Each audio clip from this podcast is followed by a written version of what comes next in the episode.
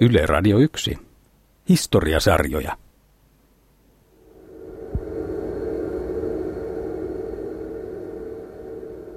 Kahdeskymmenes huhtikuuta vuonna 1918 Kajaanin hautasmaalla näyteltiin yksi sisällissotamme oudoimmista näytelmistä. Mukaan oli sotkettu papit ja Jumala. Sisällissotamme sai marttyyrinsä.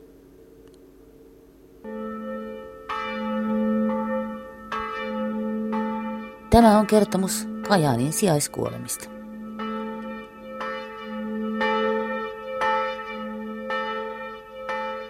Kun sisällissodan melskeet alkoivat, niin kuinka todennäköistä oli, että jossakin Kajaanin seudulla alkoi tapahtua yhtään mitään? Punakapina tuli korpikulmille yllättäen ja varkain, että vaikka nämä punaisen viivan vetelijät olivat nälkästä ja katkeraa porukkaa, niin ennen vuosia 1917-18 he olivat pysyneet passiivisina ja alistuneet kohtalonsa.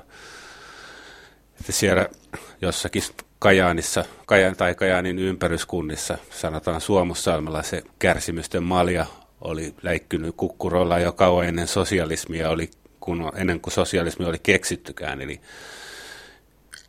he olivat oppineet alistumaan pahempiinkin kärsimyksiin kuin nämä vuoden 17-18 nälkäajat sitten toi tullessansa. Ja siksi toisekseen siellä pohjoisessa, vaikka siellä oli hirvittävää kurjuutta, paljon, paljon enemmän nälkää kuin Hämeessä tai Helsingin laitakaupungeilla, niin sen, siellä se nälkä oli tasapuolinen, kaikilla oli nälkä, että myöskään taloudelliset ei ollut kovin vauraita. Kun oikeastaan kukaan ei paljoa omistanut, niin kapinaakaan ei ollut syntynyt. Kapinan syy kun yleensä on juuri tuo epätasa-arvo. Maalaiskurjalistokin omisti itse mökkinsä ja siellä söi isänet ja rengit suurin piirtein samaa pettuleipää. Että kapinathan ei välttämättä synny siitä, että ihmisillä on köyhä, köyhyyttä ja nälkää, vaan syntyy myös siitä oivalluksesta, että toisilla on enemmän ja tällaista katkeruudesta ja kaunasta, ja sitä Kainuussa ei ollut niin paljon kuin Etelä-Suomessa. Yhdeltä mieheltä mammonaa kuitenkin löytyi. Hän oli herra nimeltään Pikkujumala. Pikkujumala oli patruuna Kajani, Kajani-yhtiön toimitusjohtaja Paavo Paloheimo, joka hallitsi Korpikulman ainoata merkittävää teollisuusyritystä, joka oli oikeastikin merkittävä. Maailman pohjoisin moderni metsäteollisuuskeskus, missä oli tehdas paperitehdas rakenteella, voimala ja saha, että hän maksoi yhteensä paljon enemmän veroja kuin kaikki Kainuun kihlakunnan kunnat, kunnall, kunnallismaksut yhteensä, eli hän täysin, täysin dominoi ja vallitsi tätä peräkulmaa. Se, sekä sen talouselämää että myöskin paikallispolitiikkaa. Tosin ei ollut tuohon aikaan pikkujumalallakaan kaikki aivan kunnossa. Pitänee kait alkaa imeä omaa kämmentään, valitti lihava patruuna, jonka ruokavaliosta katosivat voi ja kerma, vaikka hänellä oli niiden hankkimiseen enemmän rahaa ja suhteita kuin kenelläkään satojen kilometrien säteellä. Ensimmäinen maailmansota oli katkaisut kuljetusreitit, ja Kainuun pula-aika yltyi niin pahaksi, että siitä kärsi jopa Paavo Paloheimo. Mutta että Kainuussa ylipäätään päädytään terroritekoihin, tarvitaan tähän tarinaan pikkujumalalle vastapari. Tuo vastapari löytyy itse asiassa hänen omasta yhteiskuntaluokastaan. Pikkujumala oli maallinen ylivalta, mutta hänellä oli hengellinen vastavoima tällaisessa hyvin persoonallisessa temperamenttisessa rovastissa. Johannes Väyrynen, jota kutsuttiin ehkä tumman puhuvan olemuksen tai elämänkatsomuksen takia mustajussiksi. Ja patruuna eli pikkujumala Paloheimo ei poliittista syystä oikein tullut toimeen tämän Mustajussi Rovasti Väyrysen kanssa, koska pikkujumala oli sovitteleva sekä venä, venäläistämistoimiin että työväenliikkeeseen nähden, kun taas Mustajussi oli, oli radikaalimpi ja aktivismin kannattaja. Mikä pikkujumalassa teki sovittelevamman? Hän oli pragmaatikko, kylläkin tavallaan suomalaisuusliikkeen veteraani ja hyvin poliittisen vanha suomalaisen suvun jäsen, mutta hän oli korven keskellä oppinut, että poliittisia periaatteita täytyy vähän soveltaa aina sen päivän tilanteen mukaan, että ei kannata, ryppyillä venäläisiä silloin, kun Venäjän armeija tekee hänen tehtaaltansa isoja tilauksia. Tai että hän oli myös tottunut antamaan työmiehensä periksi tämmöisissä suurin piirtein yhdentekevissä arvovaltakiistoissa. Ja mieluummin maksoi palkkaa tehtaiden seisoessakin, kun aiheutti katkeruutta ja lakkoilua. Eli voiko sanoa, että Paavo Paloheimo oli noissa oloissa hyvä pomo? No, se on imeellä ilmaus, että suomalaiset jumaloisivat patruunoitansa, vaikka ehkä, ehkä jossakin muistopuheissa on näin sanottu.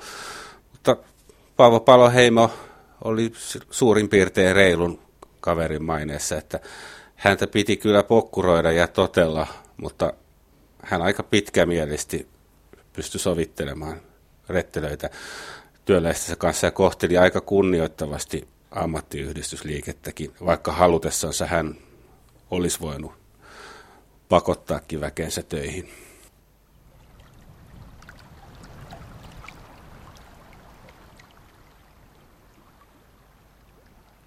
Kysymys Kainun työväenoloista pysyy pitkään Paavo Paloheimon yksityisasiana.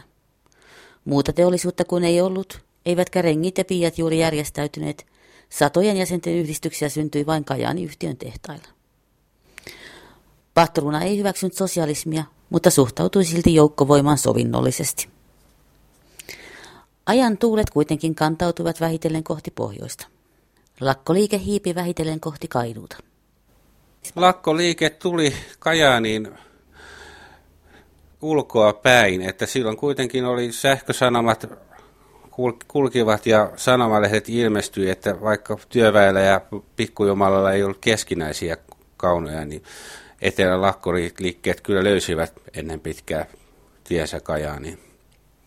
Erilaisia pieniä mielen, mielenosoituksia ja sitten osana valtakunnallista liike, liikehdintää Kajani-yhtiönkin tehtaat pantiin joksikin aikaa seisomaan ja myös Kajani-yhtiön omistamilla maatiloilla väki alkoi liikehtiä. Mutta pikkujumala onnistui siinä vaiheessa rauhoittamaan tilanteen omalla auktoriteetillansa, koska Kainu oli niin kaukana, että siinä ei oikein pyssyjäkään saatu työväenyhdistyksen huonon rahatilanteen takia. Maaseudulla tietysti oli metsästysaseita, mutta tehtaan työmiehillä ei ollut, ei ollut edes halutessaan olisi ollut vielä 1917 mahdollisuutta muodostaa kunnollista punakartia. Eli ei pyssyjä eikä oikein vielä aatettakaan. Mutta palataanpa tuohon pikkujumalan vastapariin, Musta Jussi. Musta Jussi oli pitkän linjan fanaatikko. Tavallaan semmoinen hyvin arvossa pidetty vakaumuksellinen ää, suurisydäminen lahkolaisjohtaja ja vakuuttava puhuja, mutta hän, hän ei koskaan tehnyt eroa politiikan ja uskonnon välillä, että jo 1900-luvun alun routavuosina hän oli kaukassa Kajaanissa rettelöinyt saarivaltaa vastaan, tehnyt henkilökohtaisia mielenosoituksia ja joutunut siitä syystä papin toimesta ero, erotetuksi, vaikka joku voisi kysyä, että hyödyttyykö se nyt Kajaanista käsin osoitella mieltänsä Pietaria vastaan, mutta hän oli tämmöinen periaat- periaatteellinen radikalisti. Ja tuo musta Jussin uskonto sotkeutuu tämän tarinan terroritekoon. Paavo Paloheimoa, Musta Jussi, eli siis oikealta nimeltään Johannes Väyrynen, piti ryssän hännystelijänä. Suhtautuminen venäläistämiseen jakoi kahtia Kajanin pienen säätyläispiirin. Vanha suomalaisten ja nuorsuomalaisten välit tulehtuivat siinä määrin, että muutaman tuhannen asukkaan kaupungissa painettiin jopa kahta sanomalehteä. Maailmansotaa Paloheimo ja Väyrynen katsoivat eri kulmista. Pikkujumala varusti saarin armeijaa, Musta Jussi perusti pappilaansa jääkärivärväreiden ja Ruotsin rajalle tähtävien värvättyjen tukikohdan. Ensimmäisen maailmansodan aikana hän alkoi Kajanissa käsin tukea jääkäriliikettä ja perusti Kajanin pappilaan etapin, josta nämä Ruotsin rajaa kohti suuntaavat jääkärivärvätyt saivat huoltopaikan. Ja tämä oli vähän ikävässä ristiriidassa pikkujumalan intresseihin, koska pikkujumala rakenteli Kajaaniin taistelukaasutehdasta, jonka tuotteet päätyivät Venäjän armeijalle ja sitä kautta saksalaisten ja myös suomalaisten jääkärien keuhkoihin itärintamalle. Niin syntyi tämmöinen omituinen rinnakkais, rinnakkainelo, että paikkakunnan kaksi ylivoimaisesti johtavaa mahtimiestä, Pikkujumala ja Musta Jussi, olivat poliittisesti ihan eri linjoilla kiveheiton päässä toistaan, mutta kuitenkin sietivät toisiansa ja yrittivät jotenkin, jotenkin tulla siinä arjessa toimeen. Eli esimerkiksi Pikkujumala ei uskaltanut ilmiantaa Jussia venäläisen virkavalle, koska silloin hän olisi, olisi saanut kajanilaisen katkeruuden ikuisesti niskoillensa. Vaikka tiedettiin toisen puuhista, niin sitten kuitenkin... Niin, tiedettiin, et, ja myös, myöskään Jussi ei uskaltanut yllyttää jääkäreitä esimerkiksi sabotoimaan tätä paloheimojen taistelukaasutehdasta, koska silloin tämä skisma olisi, olisi tuhonnut pikkukaupungin arjen. Ennen vuotta 1917 opinkappaleista kiisteltiin porvarillisten kesken ja teorian tasolla. Väkivallan uhka ei näyttänyt todelliselta, koska Kajanissa oikeisto vastaan vasemmistojako pysyi toisarvoisena. Musta Jussin yllyttäminen osa kaupungin silmän tekevistä katsoi karsasti Kajani-yhtiön sotateollisuutta. Mutta tehtaan taloudellisesta siunauksellisuudesta ei ollut kenelläkään epäilystä. Ihmisten leipä oli tehtaasta kiinni. Vakituisesti ehkä vain parisataa henkeä töissä, mutta maatiloilla huomattavasti enemmän ja tilapäis töissä moninkertaisesti, koska käytännössä koko maakunta eli Kajani-yhtiön savotoista, eli siis puun kuljetuksesta ja hakkuista, jotka sitten sesonkin-aikoina tarkoitti ehkä sille seutukunnalle ainoata rahantuloa, koska terva, tervakauppa oli tyrehtynyt jo 1800-luvulla, niin kaikki rahatulo, minkä talonpojat sai, niin se tuli sahatavarasta ja se, selluloosan raaka-aineesta kuljetuksista.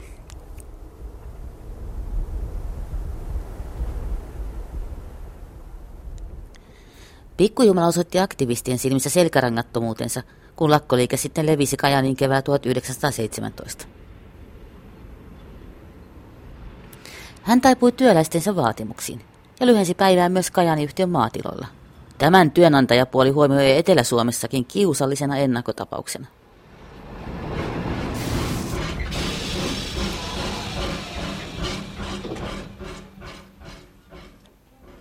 Paikallisten sosialistien ja porvarien välit säilyvät suhteellisen rauhanomaisina koko vuoden. Järjestys, jota ylläpitää järjestäytynyt työväki, erinomainen, sähketti paloheimo marraskuun yleislakon aikana. Etelässä Suomessa kahakoitiin, mutta Kajaanissa Kaarti erotti yhden punasoturinsa siitä hyvästä, että tämä oli varastanut revolverin suojeluskuntalaisilta. Kuinka ihmeessä näistä asetelmista saattoi vähitellen puhjeta sisällissota myös Kainuuseen? Ei niin pientä pienoismaailmaa ole, ettei siellä kuitenkin muutama radikaali löytyisi. Ja sitten Kajaanilla työväenyhdistyksessä oli jonkin verran sitä aktiivisempaa porukkaa, ja he hakivat Kuopiosta pienen aselastin, josta sitten vuodenvaihteessa 1917-18 tuli sikäläisen punakaartin siemen. Mutta eikö se ollut alun perin ollut tämmöinen niin hyökkäämättömyyssopimuskin? Näin on. Näitä oli useammallakin paikkakunnalla – mutta Kajaanissa sen pitämiseen varmaankin tosiaan uskottiin, että kun sisällissota puhkesi tammi-helmikuussa 1918, niin Kajaanin punaiset ja valkoiset tekivät heti kättelyssä tällaisen sopimuksen, että oma paikkakuntalaisia vastaan ei taistella ja katsotaan nyt, mitä siellä etelässä tapahtuu. Ketkä tällaisia hyökkäämättömyyssopimuksia oikein tekivät? On se aika luontevaakin, kun kaupunki ei kuitenkaan ollut kuin semmoinen aivan mitätön parin tuhannen asukkaan tajama ympärillä, ympärillä tietysti jotakin hökkeliasutusta, mutta kuitenkin, että siellä her, herrat ja työläisetkin kaikki tuntevat toisensa. Ja kun vuonna 1917 ei ollut tapahtunut veritöitä, ei ollut sama, samankaltaisia yhtä kärkkäitä lakkorettelöitä kuin etelässä, niin se oli aika luonteva ajatuskin, että ainakin luontevampi ajatus kuin se, että tuikataan naapurin talo, talo tuleen tai lähdetään pyssysille. Varsinkin kun pyssyjä oli vielä melko vähän ja ulkona oli 30 asteen pakkanen ja ei siinä mielessäkään huvittanut mitään rintamaa sinne korpeen vetää. Mitkä olivat ne tapahtumat, jotka vähitellen johtivat tilanteen muuttumiseen? Valkoisten päällystölle ei tämä hyökkäämättömyyssopimus kelvannut, että he käskivät kajanilaisia irtisanomaan sen yksin tein. Ja siksi toisen, toisekseen Kajaanin valkoisissa oli, oli myös radikaalisiipi. Kajaani oli koulukaupunki ja nämä lyseolaiset, kuten esimerkiksi Urho Kekkonen oli silloin Kajaanin lyseossa, oli hyvinkin, hyvinkin aktiivisia. Ja että paitsi tämä pieni radikaalisiipi, että paitsi he saivat oman kaupunkinsa punaiset nujeretuksi, niin hyvin pian valiojoukosta riitti miehiä lähetettäväksi jopa eteläänkin Kuopion valtaukseen ja vähän myöhemmin Varkauden valtaukseen, jossa Kajaanin, Kajaanin sissit olivat mukana. Niin, että siellä oli tosissaan niin joukoissa pyöri tämä meidän UKK. UKK pyöri siellä ja häneltä on päiväkirjojakin säilynyt näistä Kajaanin, Kajaanin punakapinan ja Kajaanin vapaussodan ensimmäistä päivistä. Kynnyskysymykseksi muodostui loppupeleissä asekätkentä. Asekätkentä oli se, se, se seikka, joka toi sodan kaikkein epäpoliittisimmillekin korpikulmille ja kaikkein kaukaisimpiinkin mökkeihin. Koska heti vapaussodan tai punakapinan luokkasodan, kuinka vain niin ensimmäisillä hetkillä valkoisten päämajasta Mannerheimilta saakka tuli sellainen julistus, että kaikki aseet on viipymättä luovutettava suojeluskunnalle. Sotilaallisesti tietysti ihan ymmärrettävä julistus, maailman sivuhan niin tapahtuu, tapahtuu, mutta se ei oikein toiminut tämmöisellä kainun kaltaisella korpikulmilla, jossa ensinnäkin Ruokaa ei ollut. Ruokaa ei ollut, niitä tarvittiin metsästysaseena ja toiseksi se, että luovuta välittömästi parin vuorokauden sisällä, niin jostakin Suomussalmen perukolta on Kajaanin 100 kilometriä matkaa, ja siis käytännössä se on tehtävä hiihtämällä tai hevosella, jos na- sattuu naapuri lainaamaan hevosen, niin näillä korven pienääräillä oli iso kiusaus lykätä pyssyn luovuttamista vaikka seuraavaan kaupunkireissuun parin kuukauden päästä, tai sitten salata aseensa kokonaan. Niin ja sitten ennen kuin se tieto edes tuli sinne, että pyssystä pitää luopua. Niin. Näin on, että eihän sana, sanomalehtiäkään tullut näissä kaukaisimmissa pitäjissä kuin muutamaan taloon, että sellainen julistus, mikä Helsingissä, no anteeksi Helsinki oli punaisella, mutta sellainen julistus, mikä Vaasassa tai, tai Seinäjoella, Oulussa, Kuopiossa tavoitti lähes koko väestön kirkossa kuulutettuna tai sanomalehtien kautta muutamassa päivässä, niin siinä saattoi oikeastikin mennä korpikulmilla pari viikkoa tai kuukausi, riippumatta siitä, että oliko nämä asekätkijät pohjimmiltaan punaisia vai valkoisia. Pikkujumala Paloheimo tarkensi sovittelupolitiikkaansa jouduttuaan junassa todistamaan ulkopaikkakuntalaisten punikkien rehvastelua. Kajaani yhteen rahoilla suojeluskunta pääsi mukaan kilpavarusteluun. Tammikuussa 1918 valiomiehet julistivat nimekseen Kajaanin sissirykmentti. Puheissa mainittiin jo verileikki. Varovainen patruuna ja kiivas rovasti olivat suurin piirtein samaa mieltä aseiden tarpeesta, mutta silti voimassa pysyi yhä jako rauhallisemman suojeluskunnan ja aktivistipiirin välillä. Mutta kuka mahdollisen kapinan kukistaisi? Paloheimo oli 50-vuotias kampurajalkainen pyknikko, eikä hän tahtonut luottamustointa suojeluskunnassa. Hengenmies Mustajussi muokkasi mielialoja, mutta sotavoiman johtoa hän ei voinut ottaa. Kajanilaiset tarvitsivat apua etelästä.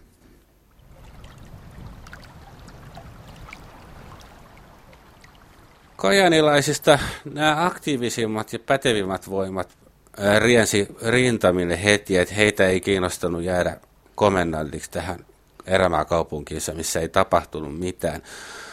Mutta kuitenkin Kajani oli tärkeä huoltokeskus ja tärkeä keskus värvätä näitä ympäröivän maakunnan asevelvollisuuksia, niin siksi sinne piti löytää kunnollinen komendantti. Ja sellaiseksi keksittiin tämmöinen Kar Hileen, kapteeni Kar Hileen, jolla oli pitkä kokemus itärintaman taisteluista ja joka oli pätevä sotilas, toisin kuin kukaan muu siinä hiljaisessa kaupungissa. Mutta hän ei ollut vielä nuorena ollut aktivisti, että päinvastoin hän oli värväytynyt Venäjän armeijaan ja palvellut periaatteessa sortovaltaa kymmenen vuotta ennen kuin sitten vuonna 1918 liittyi valkoiseen armeijaan. Mahdollisesti hänelle oli jäänyt jotakin traumoja tästä, tai hän, hän pelkäsi, että jääkärit pitää häntä ryssän kätyrinä, vaikka olihan valkoisessa armeijassa muitakin sellaisia, jotka olivat hankkineet kannuksensa saarin armeijassa itärintamalla. Miten juuri Hileen Kajaaniin päätyi? Hän sattui komentamaan kajaanilaisia Varkauden taistelussa, joka oli itse asiassa koko sodan verisimpiä jälkiselvittelyltään. Että ilmeisesti hän, hän ei vielä Varkaudessa joutunut osallisiksi veritöihin, mutta kuitenkin hän tuntui luontuvan kovan tuiman luonteensa ja ammattisotilaan taustansa takia näiden Kajanin metsäläisten komentajaksi. Siitä syystä hänet, hänet lähetettiin Kajaaniin tekemään näistä Korpikulman asukeista sotureita. Kuin mies onnistui tässä kainulaisten sotureiksi tekemisessä? Se oli kirotun hankalaa, että silloin kun Hileen kapteeni tuli Kajaaniin helmikuussa 1918, niin vaikka näillä so- joukko-osastoilla oli jo sotilaista kalskahtavia nimiä, niin käytännössä meininki oli sellaista, että vartiomiehet ampuvat poroja tai lähtivät vartiopaikaltaan siitä syystä, että oli niin pirun kylmä. Ja nukahtelivat. Ja, nukahtelivat ja, ja ja edeltävät päälliköt kiinnitti sotatilan aikana huomioissa tällaisiin seikkoihin, että onko joku virtsannut seinustalle tai kiroillut kaupunkilaisten läsnäolessa.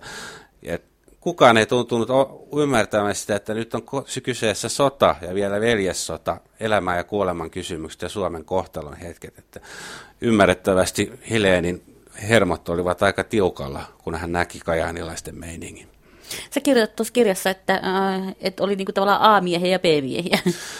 Näin on. A-miehet, kuten esimerkiksi 17-vuotias sellainen Urho Kekkonen, niin he painoivat jo siellä pitkällä, kunnostautuivat ihan kivaimmissa taisteluissa, melkeinpä valkoisten eliittiyksikkö.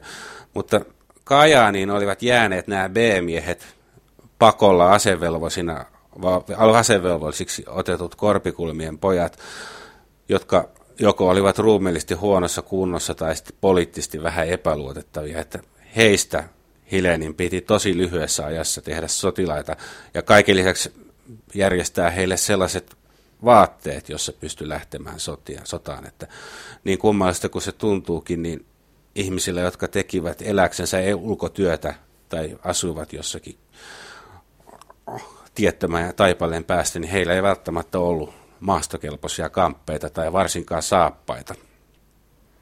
Mutta mitenkä meni Kainuussa punaisten ja valkoisten tasapaino? Oliko alue punainen vai valkoinen? Äänestyksissä punaiset ei ollut, ei ollut enemmistönä, tai siis sosiaalidemokraatit sai muistaakseni ehkä jotain 35 prosenttia, että se oli tästä maltillisen porvarillista, ehkä, ehkä maalaisliiton vahvaa aluetta, että se punainen viiva on jossain määrin myytti, että ne ei, ei ollut erityisen punaisia, punaisia kulmia. Mutta siinä vaiheessa, kun kapina syttyi, niin mä luulisin, että kajaanilaisten enemmistö olisi äänestänyt suurin piirtein tyhjää, että jonkinlaista puolueettomuutta toivottiin siinä. Että heillä ei ollut erityisempiä kaunoja puolin eikä toisin, mutta sotaan oli kuitenkin lähdettävä. Niin, kun tajusti tavallaan hauskasti sitä, että kun ihan just Kianon sen viivan takia, niin helposti miettii, että ikään kuin se olisi ollut paljon niin kuin... Niin, ja tietysti siellä oli muutamia hurmahenkiä Kianto hyvänä esimerkkinä, että hän, suomussalmalainen Kiantohan kirjoitti tämän kuuluisen naarassusirunon, jossa vaati, että myöskin punaisten naiset on surmattava, että he eivät synnytä yhteiskunnalle vaarallisia penikoita. Mutta Kianto, vaikka oli valtakunnallisesti kuuluisa kirjailija, niin hän ei ollut Kainuussa kovin kummonen mieli, mielipidevaikuttaja, että ympäristön lestadiolaiset isänät pitivät häntä lähinnä moniavioisuuden kannattajana ja pontikkakauppiaiden vakioasiakkaana. Ei hänen kiihotuksellansa Kainuussa ollut merkitystä, vaikka nämä valtakunnan lehdissä saavuttivatkin suosioita hänen runonsa. Hän oli originelli bohemi-kirjailija, mutta ei paikallisesti arvostettu mielipidevaikuttaja. Kirkossa oli siis kuulutettu, että kaikki aset pitää luovuttaa. Varsinainen Kajaanin kaupungin punakaarti alistuki kohtalonsa taistelutta ja luovutti aseensa, mutta niitä jäi sitten, Kaarti oli myynyt, myynyt ulos joko maksua tai pientä panttia vastaan osan asevarastostansa, ja niitä alkoi sitten maalis-huhtikuussa putkahdella ilmoille, silloin kun näistä viimeisistä määräajoista ja ukaseista ja kuulutuksesta oli kulunut jo pari kuukautta aikaa. Miksi niistä alettiin nyt sitten tässä vaiheessa hermostua? Siinä oli osa syynä se, että Kajaani niin syrjässä olikin, kun olikin, niin sillä oli jonkunmoista sota, sotilaallista merkitystä, koska punaiset ryhmittäytyivät Urmanin radan su- suunnassa. Ja valkoisten piti ottaa huomioon selustauhka. Mutta myös kysymys oli siitä, että Kajaanin paik- paikaiset valkoiset tarvitsivat tällaisen, tällaisen varoittavan esimerkin ja, ja tämmöisen arvovaltavoiton, jolla, jolla osoittaa, että, että tämä seutukunta on heidän hallussansa ja osoittaa näille viimeisille epäilijöille, että nyt on kyseessä tosi. Tapahtumat etenivät siten, että pikkujumala piti jonkin aikaa tilanteen hallussansa, mutta sitten kun hän, siis Paloheimo, matkusti Kajaanista Vaasan sena, senaatin kanssa neuvottelemaan jostakin sotatarviketoimituksesta, niin sen matkan aikana radikaalisiipi sai Kajaanin suojeluskunnassa vallan, ja he kysymättä mitään pikkujumalta telottivat yhden Kajaanin, työ, Kajaanin yhtiön työmiehen, jolta oli löydetty ase. Tavallaan pikkujumalan selän takana väittivät lähettäneensä hänelle sähkösanoman Vaasaan sähkösanoma ei koskaan tullut perille. Kajani yhtiön työmies Akseli Teittiseltä oli löydetty kivääri. Rangaistuksesta ei tarvinnut äänestää suojeluskunnan kokouksessa, eikä sen tarvinnut läpäistä rykmentin sekavaa komentoketjuakaan. Suorasanaisen ohjenuoran tarjosi päämajan 25. helmikuuta 1918 antama kenraali Mannerheimin allekirjoittama niin sanottu ammutaan paikalla julistus. Hilenin taakse ryhmittynyt Jyrkkälinen katsoi, että Mannerheimin julistus päti tähän tapaukseen, vaikka työmies Teittinen tuntui kyllä rajatapaukselta. Hän ei kuulunut päällystöön, mutta ei epäpoliittisen metsäläisiinkään.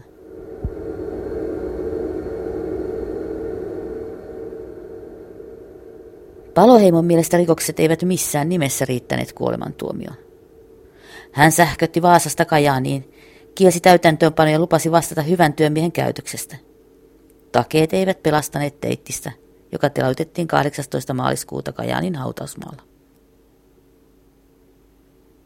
Paloheimo ei tässä vaiheessa pitänyt veriuhreja missään nimessä tarpeellisina, mutta sitten ensimmäisen telotuksen jälkeen maaliskuun lopussa kävi vielä niin, että pikkujumala sai kuulla, että yksi hänen sukulaispoikansa on surmattu etelässä punaisten toimessa.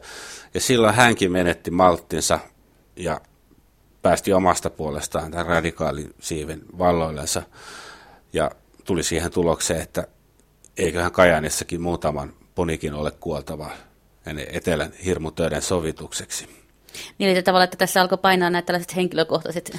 Ne alkoivat painaa ja, ja myöskin pikkujumala ahdisti se, että Musta Jussin johtama pikkukaupungin radikaalisiipi jatkuvasti nälvivät häntä liiasta sovinnollisuudesta ja muistuttelivat, että Kajani yhtiö oli maailmansodan aikana varustanut Venäjän armeijaa ja, ja vihjailivat, että yhäkään ryssähaju peseytynyt näihin tehtaisiin. Eli tämmöisen kahtaalta tulleen paineen takia pikkujumalan oli annettava periksi. Ja hän sitten antoi tavallaan siunauksensa seuraaville telotuksille. Kaiken kaikkiaan Kajaanissa tapahtui sisällissodan mittapuulla teloituksia hyvin vähän. Harvat telotukset olivatkin sitten sitä dramaattisempia ja niistä puhuttiin seurulla seuraavat 50 vuotta.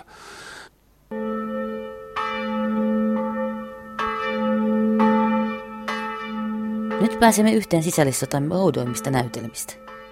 Kajanissa tapahtui niin sanotut sijaiskuolemat tai sija, sijaiskuoletukset, kuten Musta Jussi asian ilmaisi. Kettä, ketkä tähän tarvittiin dramaturgeiksi, että tällaiset tapahtumat eten? Dramaturgi oli korkea mahdollinen. Musta Jussi ja hänen alaisensa Kajanin sissirykmentin pastori Pöysti väittivät saaneensa Jumalalta käskyn näiden sijais, sijaiskuoletusten toteuttamisesta.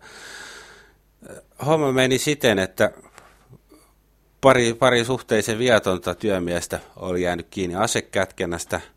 Heille sitten langitettiin kuolemantuomio, niin kuin Mannerheimin kuulutuksen mukaan piti. Mutta sitten papit, Kajanin papit keksivät keskenänsä, että, että onko siinä nyt mitään järkeä, että nämä viattomat rivimiehet kuolee. Että eiköhän se olisi parempi, että jos joku varsinaista kiihottajista ja johtajista kuolisi heidän sijastansa. Mutta ei ollut mitään muodollista perustetta langettaa kuolemantuomiota Kajanin punikkien johtajille, koska he eivät ole tarttuneet aseisiin. Ja missään nimessä ei voinut menetellä sitenkään, että tässä on nyt kahden ammuttavan kiintiö, että vaihdetaan nämä rivimiehet johtajiin. Eli papit keksivät ainoaksi vaihtoehdoksi, että annetaan näille Kajanin punikkien johtomiehille itse tilaisuus tarjoutua kuolemaan rivimiesten sijasta. Että he varmaankin alun perin usko, uskovat, että ei, ei, ei, tämä, ei tämä voi toteutua, että olisiko mukamas punikeissa niin paljon luonteen suuruutta, että he vapaaehtoisesti astuisivat telotettaviksi, telotettaviksi rivimiesten sijaan nämä johtajat ja lunastaisivat näiden hengen. Mutta näytelmänä tai kuvailmana se kuulosti niin vaikuttavalta, että kapteeni Hileen antoi luvan yrittää, että katsotaan mitä tästä nyt tulee. Mutta hän, hän, hän oli sotilassielu, missään nimessä hän ei olisi omasta päästänsä keksinyt tällaista näytelmää.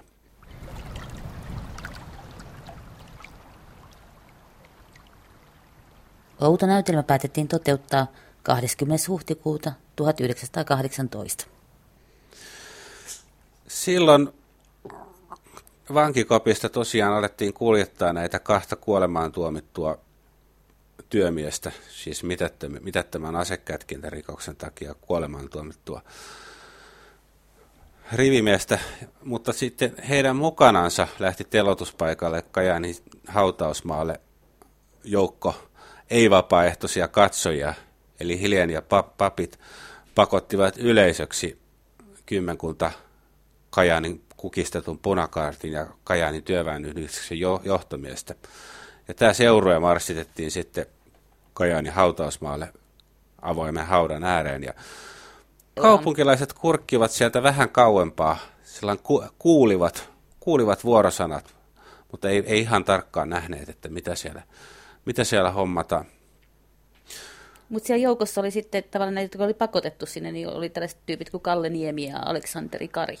Näin on. He eivät ole mitään su- kovin suuria päälliköitä, että työväenyhdistyksen vahtimestaria, vahtimestaria joku monta kuukautta sitten kukistetun kaartin rahastonhoitaja ja tällaisia, että suurimmat syylliset olivat tietysti luikkineet jo etelään tai Venäjän rajan ylitse.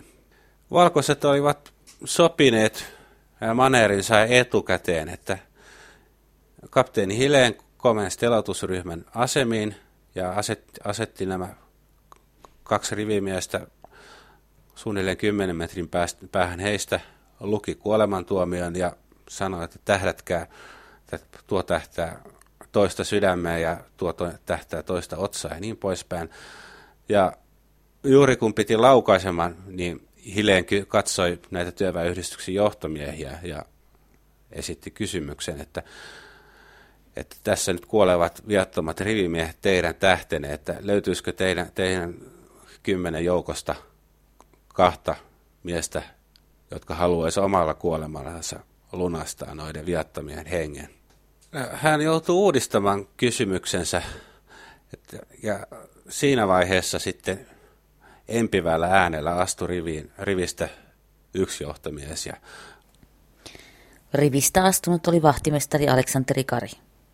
Kari näytti pelokkaalta. Yleisö ei jälkeenpäinkään ymmärtänyt, miksi juuri hän oli uhriksi tarjoutunut. Aleksanteri Kari yritti aluksi sovitella tilannetta. Onko tässä nyt pakko, pakko kumpaankaan kuolla, että ei me tässä mitään.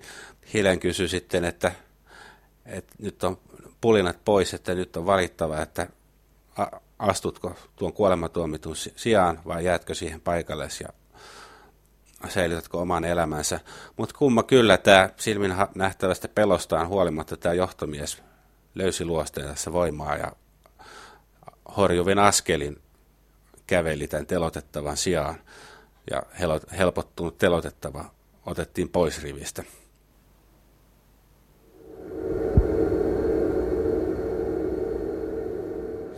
Mutta järjellä oli vielä sitten toinen rivimies. Hileen, Hileen kyseli taas uudestaan näiltä johtajilta, että löytyisikö tälle toisellekin sijaiskuolia.